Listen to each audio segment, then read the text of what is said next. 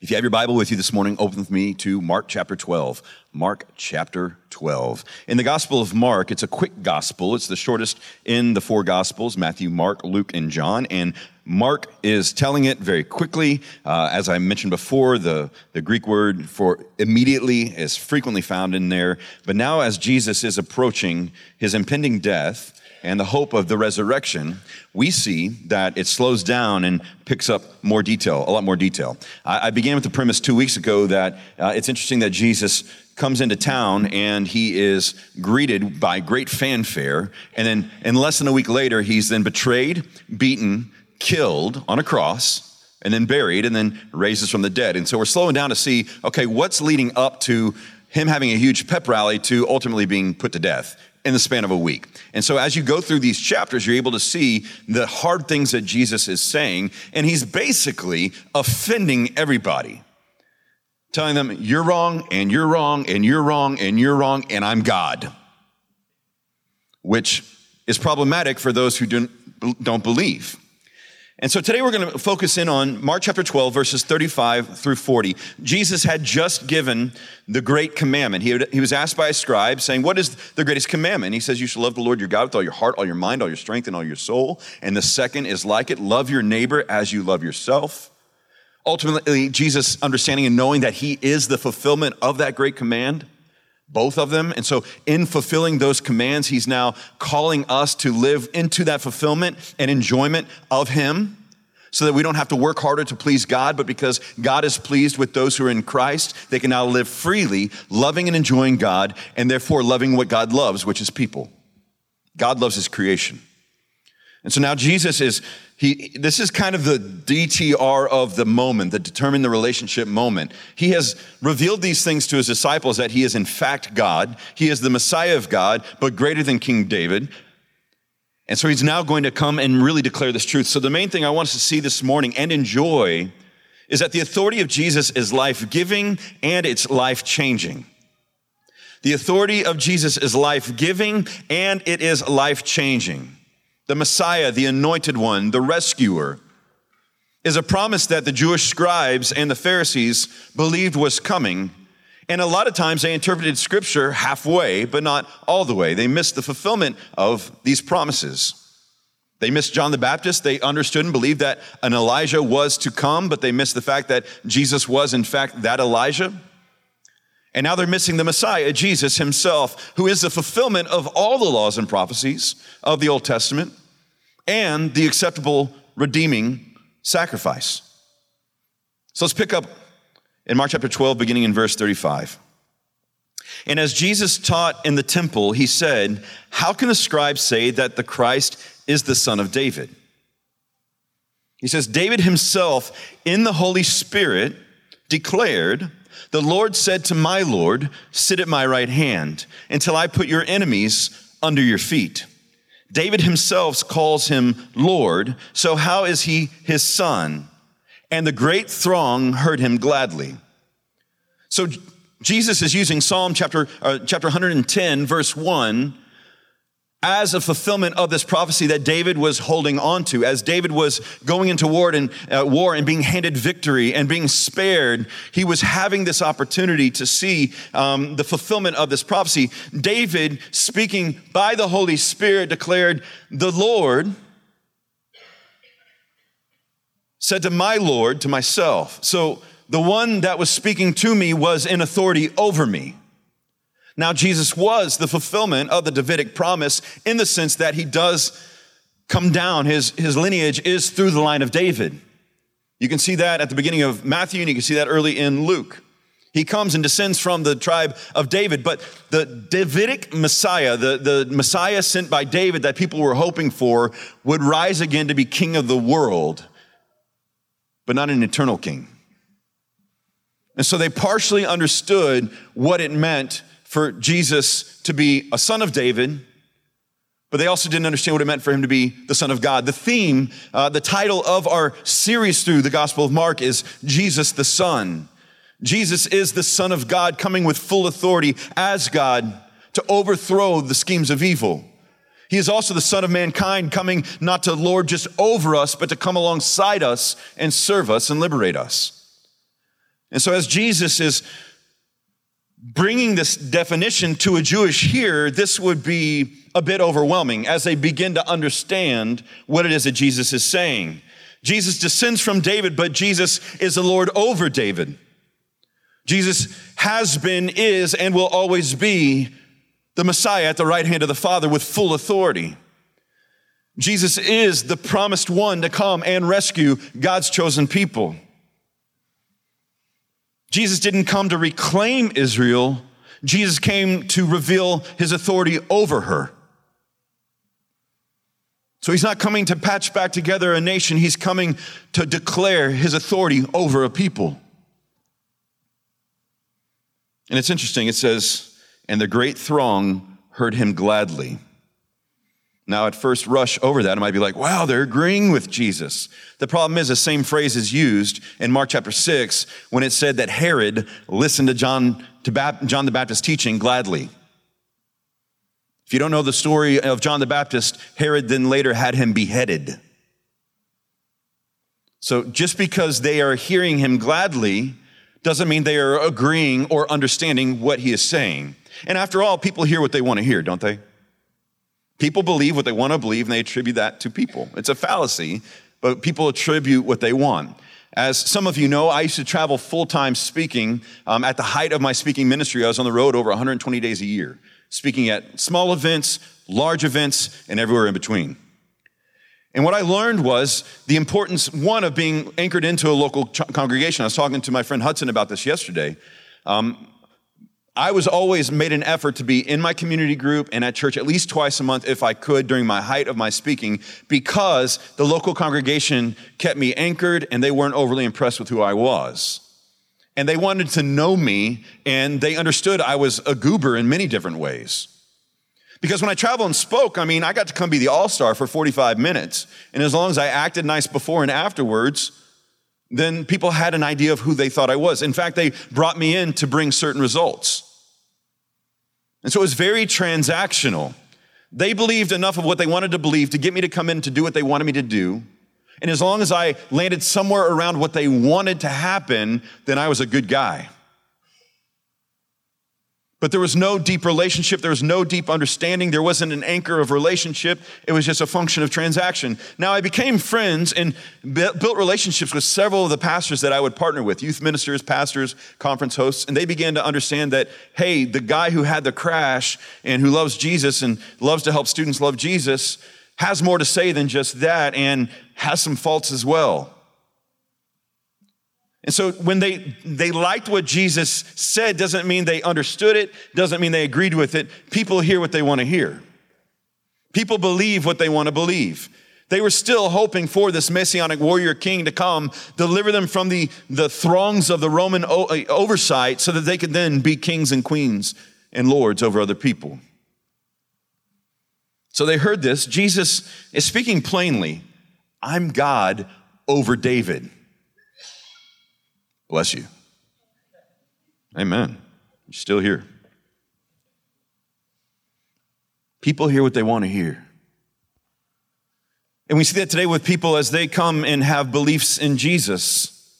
They believe what they want to believe about Jesus. This isn't new. In John chapter 6, I mentioned this before. I was teaching one time at a, a, youth conference thing, and I was teaching out of John chapter 6, where Jesus says, If you want to be my disciple, then you must eat my flesh and drink my blood. And many of the disciples couldn't handle it. Then Jesus comes and he gives the statement of, you know what? They walked away because some of them weren't chosen. And so I started talking about that in John, it's in John 6. And this woman literally said, she came up after me, she's like, you know, I heard what you said about John 6, but that's not my Jesus. I said, well, ma'am, I'm I'm just teaching what the Bible is saying, right? Not my Jesus. And I wonder how many of us are carrying around a not my Jesus attitude. My Jesus wouldn't call me to sacrifice or to serve or to give. My Jesus wouldn't call me to be made uncomfortable. My Jesus wants me to be healthy and wealthy and prosperous. My we, we very quickly start making up a Jesus that looks a lot like us.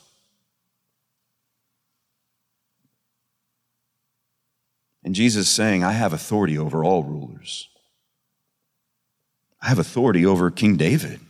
Yes, the humanity I entered into descended from David, but he's Lord over David. And he goes on teaching then, full assault.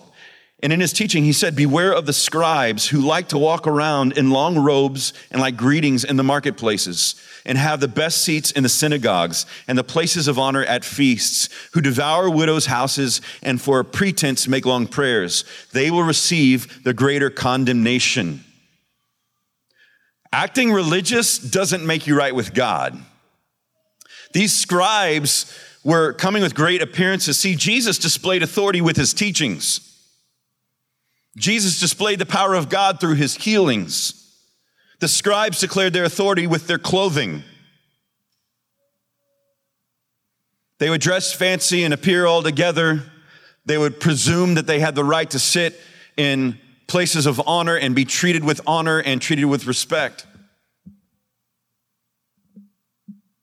Early on in the, the, life of Christ Community Church, our first core group, uh, four months in, the majority of them decided to move on and go to another church that was less work. I, I remember having a conversation with one of the guys, and he said, Who's going to set up and tear down when we start next fall? And I looked at him and I said, You and I. And they felt called elsewhere, along with several other people. And I remember sitting with one of my mentors, and I said, I just don't feel like they showed the respect I deserve. And he's like, Who do you think you are? He's like, did Jesus get the respect he deserved? Did Paul get the respect he deserved? And he was much kinder than that and wiser than that, but I'm just trying to give you the, the cliff notes. The beautiful thing about following Christ, even when we're not respected, is that Christ was far more disrespected than we will ever be for something that he did not even do. And so these scribes are coming with pretense and displaying this felt or assumed authority by the way they dress and by the way they act and by what they assume is theirs rightfully. The challenge is, though, these scribes, while they looked like they mattered, they neglected the true mission of God and ultimately declared a false religion altogether. Jesus unpacks this saying that they like to walk around in long robes and like greetings in the marketplaces and have the best seats in the synagogues and the places of honors at feast, who devour widows' houses and for a pretense make long prayers. They love showing up and being honored. They love the respect that they get. They want to have their ring kissed, if you will. They want to be given the best seat, the best food, the best stuff. But they were neglecting the true mission of God. He said, They devour widows' houses and for a pretense make long prayers. So some commentators say that these guys would go and take whatever they could from the widows. Instead of serving the widows, they would take. But just as awful would be they would neglect them altogether. That's not what made them look spiritual. That's not what made them look righteous. That's not what made them feel powerful. And so they ignored it. And then their prayers, the word we translate as pretense, is really an attempt to make something that is not the case appear to be true. And so, although they were not really communing with God, they were not communicating with God, they wanted the benefits of God without taking the responsibilities that God gives to his people. They would say these super long prayers and sound super spiritual, but inside they were dead and decayed and far from God, espousing a kingdom that was not true. And my fear is, I think that's the error that a lot of us are tempted to go. We know the right words, we know the right behavior, we know the right glory to God, praise God, all these other things, and we treat God like a cosmic slot machine that we put our coins into and expect big blessings back. But all the while, don't we understand that the greatest blessing that we get is God Himself? That in our suffering and in our mourning and in our loneliness, that the Spirit of God strips things away to come alongside of us, to minister to us. Through our loss, he comes and shows himself as a great gain. Even if we're not feeling that right now, the lessons won't be lost because he is faithful to see that through. And my heart is, friends, that, that those of us who are followers of Jesus, that we would go the way of Jesus rather than the way of the religious people. That we wouldn't just live like godly people on the outside, but our hearts are far from the things that God cares about on the inside. That when we care for widows and orphans in their distress, we do so not just so that we can make a big deal about it, but because we are walking in alignment with our King and experiencing His power and His grace as we do that. What we can see this morning is first that Jesus is the Messiah that was promised throughout the prophecies and the law. We see the fulfillment of Messiah in the person and work of Jesus Christ who loves mercy more than he loves sacrifice, who descends from the line of David but has authority over David. He is the Son of God who was foretold in the Old Testament. And his purpose, ultimate, his ultimate purpose. See, we love to make Jesus our butler and we talk about how Jesus was meant to bring us comfort and completion and stuff and wealth and health. And he was coming to give us a most happy marriage. And he came to do all these things. No, Jesus came to model for us that through suffering we have great gain in and through the person of Jesus. That we're then liberated to sacrifice because of his ultimate sacrifice. That God can never be outgiven because he's given his all. And as we pursue those truths, and as we press into the promised Messiah, we begin to realize that God may be more about what we need than what we want. That's the making of a good God. And as we align with a God who is more intent about what we need rather than what we want, our needs begin to be satisfied and our wants begin to be transformed. I used to dream big when I was in my early 20s for a new Nissan Murano. $25,000. Whew. But I wanted that thing. I would lust after Nissan Murano. I can say to you now the Lord's delivered me not only from the Murano, but from vehicle lust. But I thought I would arrive if I could just get the Murano. And I wanted it so badly. And I thought as long as I was faithful to God and, you know, I'd sacrifice and live by faith, that he in his kindness would give me the Murano. You're laughing at me, but some of you should be laughing with me. If I do for God, God will do for me. Transaction. The problem was I was missing Jesus in that. And I hadn't heard of a magazine called Consumer Reports either. so my desires were off on several fronts at that point in my life. What I found in all of that and my desires and needs that desires for wrong things are helpful in the fact they help us know what desire feels like. I'm not saying we should pursue desiring wrong things, but when our desires are off, it at least helps us feel like we're alive, right? That we know that, man, we want, there's something we want. And then we can say, man, we're a little bit out of alignment or out of whack because I don't feel that desire right now for God. I don't desire God. And instead of blaming God for not being desirable enough, because He is, we can at least take that as an invitation saying, God, what am I not believing about you that's true that misaligns my desires for you? And we can then like be honest with each other saying, man, I desire a Murano more than I desire God right now. And then we can laugh at each other because it's a Nissan. No offense, Nissan. I haven't researched you in years, but but we have these desires and these wants. And so Jesus is the Messiah that was promised, but Jesus is also the Messiah that's needed.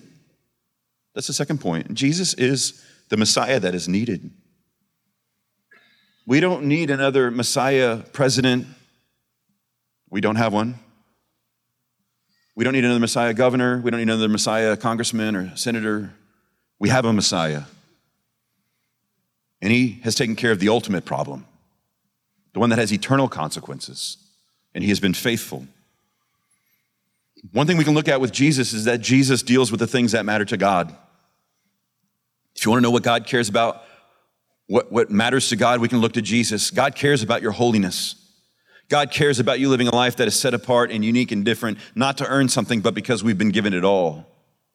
And since we've been given it all, then God has intent and concern over our pursuit of holiness. And our pursuit of holiness isn't legalism. Our pursuit of holiness are ordering our lives with habits that are life giving rather than life taking.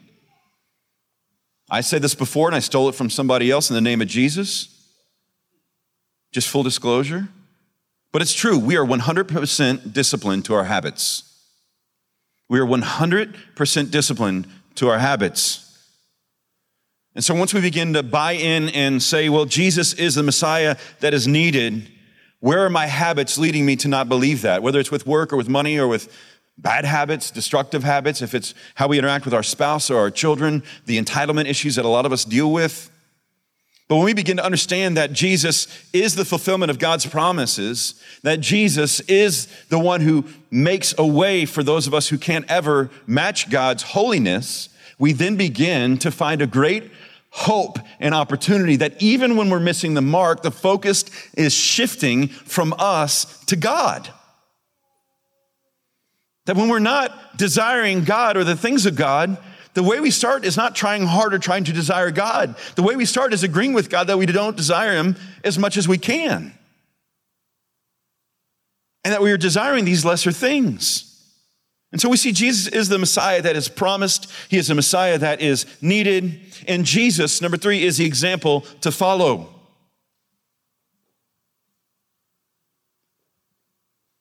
That's where we get stuck. Following Jesus isn't merely going to church to get a pep talk, to be better people.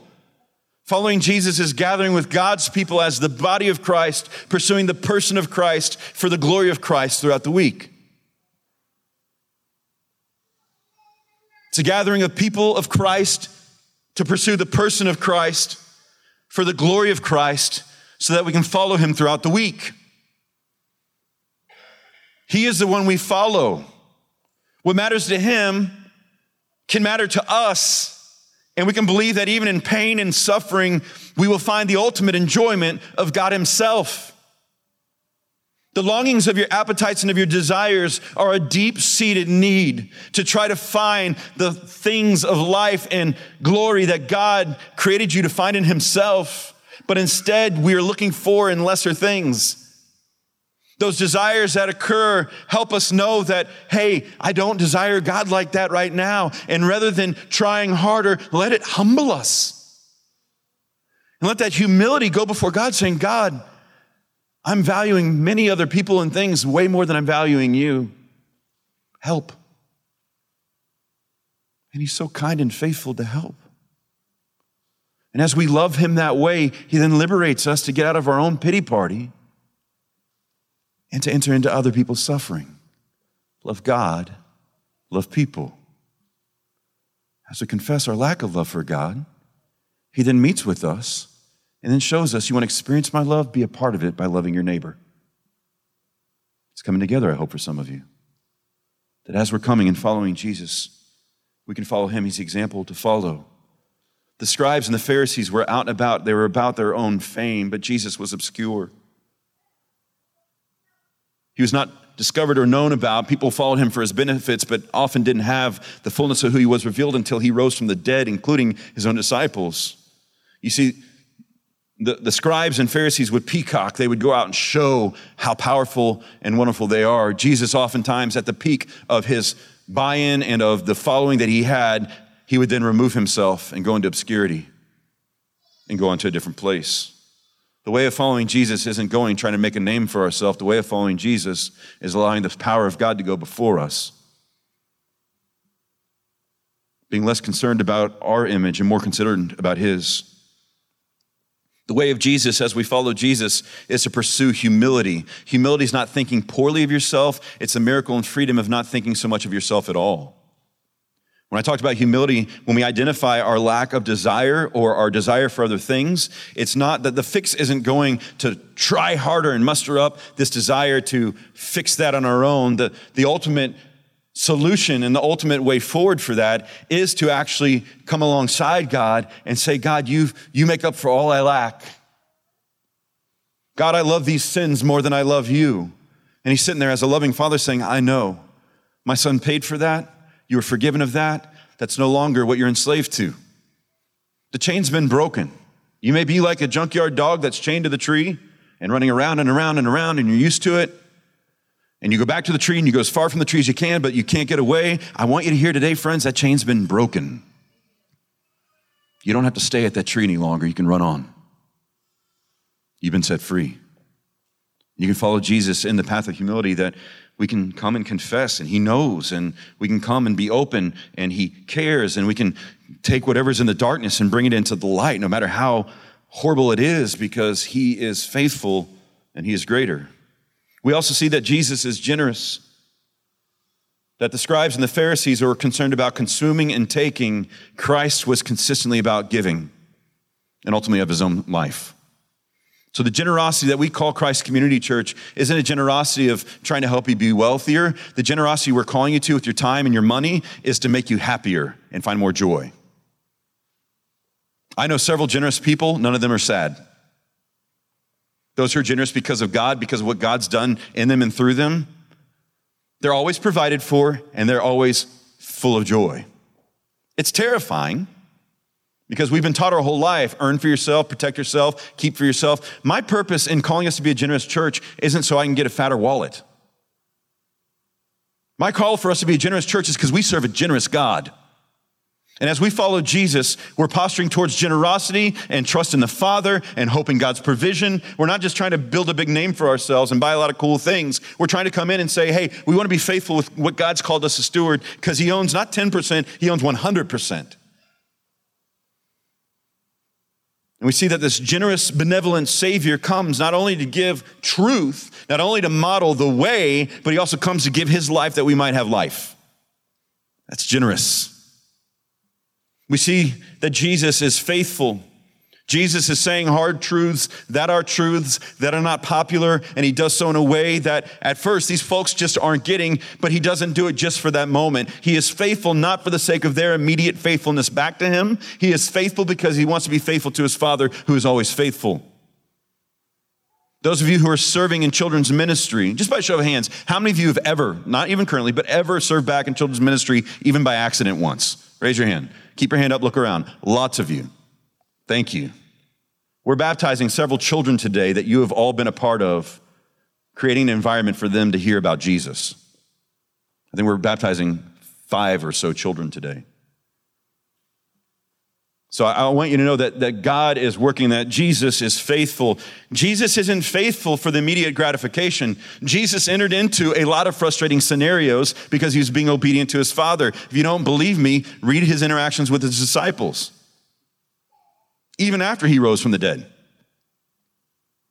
If you think frustration means that you're not following Jesus, you're frustrated for the wrong reasons. Frustrations happen because our expectations are not being met. I expect things to be hard as a follower of Jesus. I know it's, more offensive because we live in a very comfortable place, but I expect things to be difficult. I expect people to sin. I expect marriages to fall apart. And I believe that Jesus is the only solution to build them back up.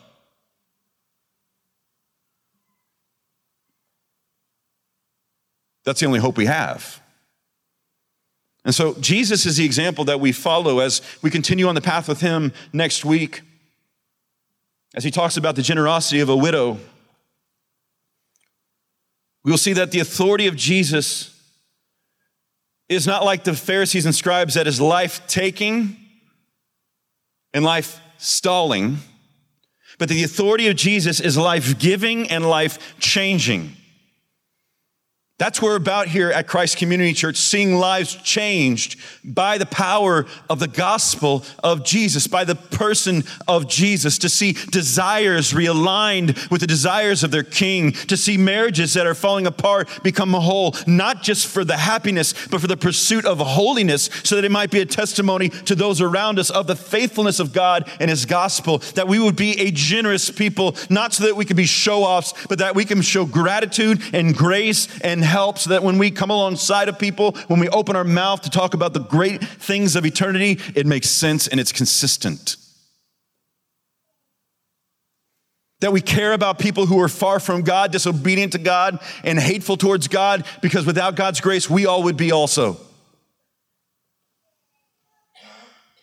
And so on October 8th, I'm launching a series called We Are C3. Many people ask, well, what is our vision? Our mission is to glorify God by making followers of Jesus Christ who are growing and multiplying.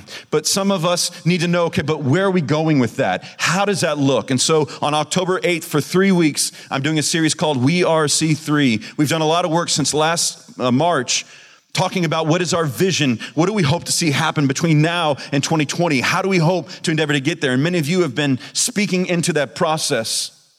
And God has been building that momentum and building that not for the sake of growing our church just to have more people. We don't just want more nickels and noses. We want more people to hear the grace of God through Jesus Christ. We want them to encounter this life changing Messiah. We want them to know that there's more to life than just living and consuming, but that we have been given the consumed Christ so that we can have life forever. And so I hope you'll go with your calendar in October and make it a priority to be here every Sunday in October. And we'll culminate that with a Serve the City on the last October of the month, where we go out into the community to live on mission, to be examples, ambassadors for Christ. The hope that we have here for anybody that enters into our doors, regardless of where you are in your faith journey, that you leave here hearing a clear message about who Jesus is and about who you are because of him. And if you're here this morning and you've never placed your hope and trust in the person and work of Jesus Christ, let me encourage you, let me urge you to consider the claims of Jesus. His claims have eternal consequence. He claims in John 14, verse 6, that he is the way, the truth, and the life, and that no one comes to the Father except through him. By trusting and hoping fully in Jesus, by being self aware of the fact that there is a God who made us, who is perfect and loving and gracious and faithful and keeps his promises, and that we are, most of the time, if we're honest, pretty much opposite of those things.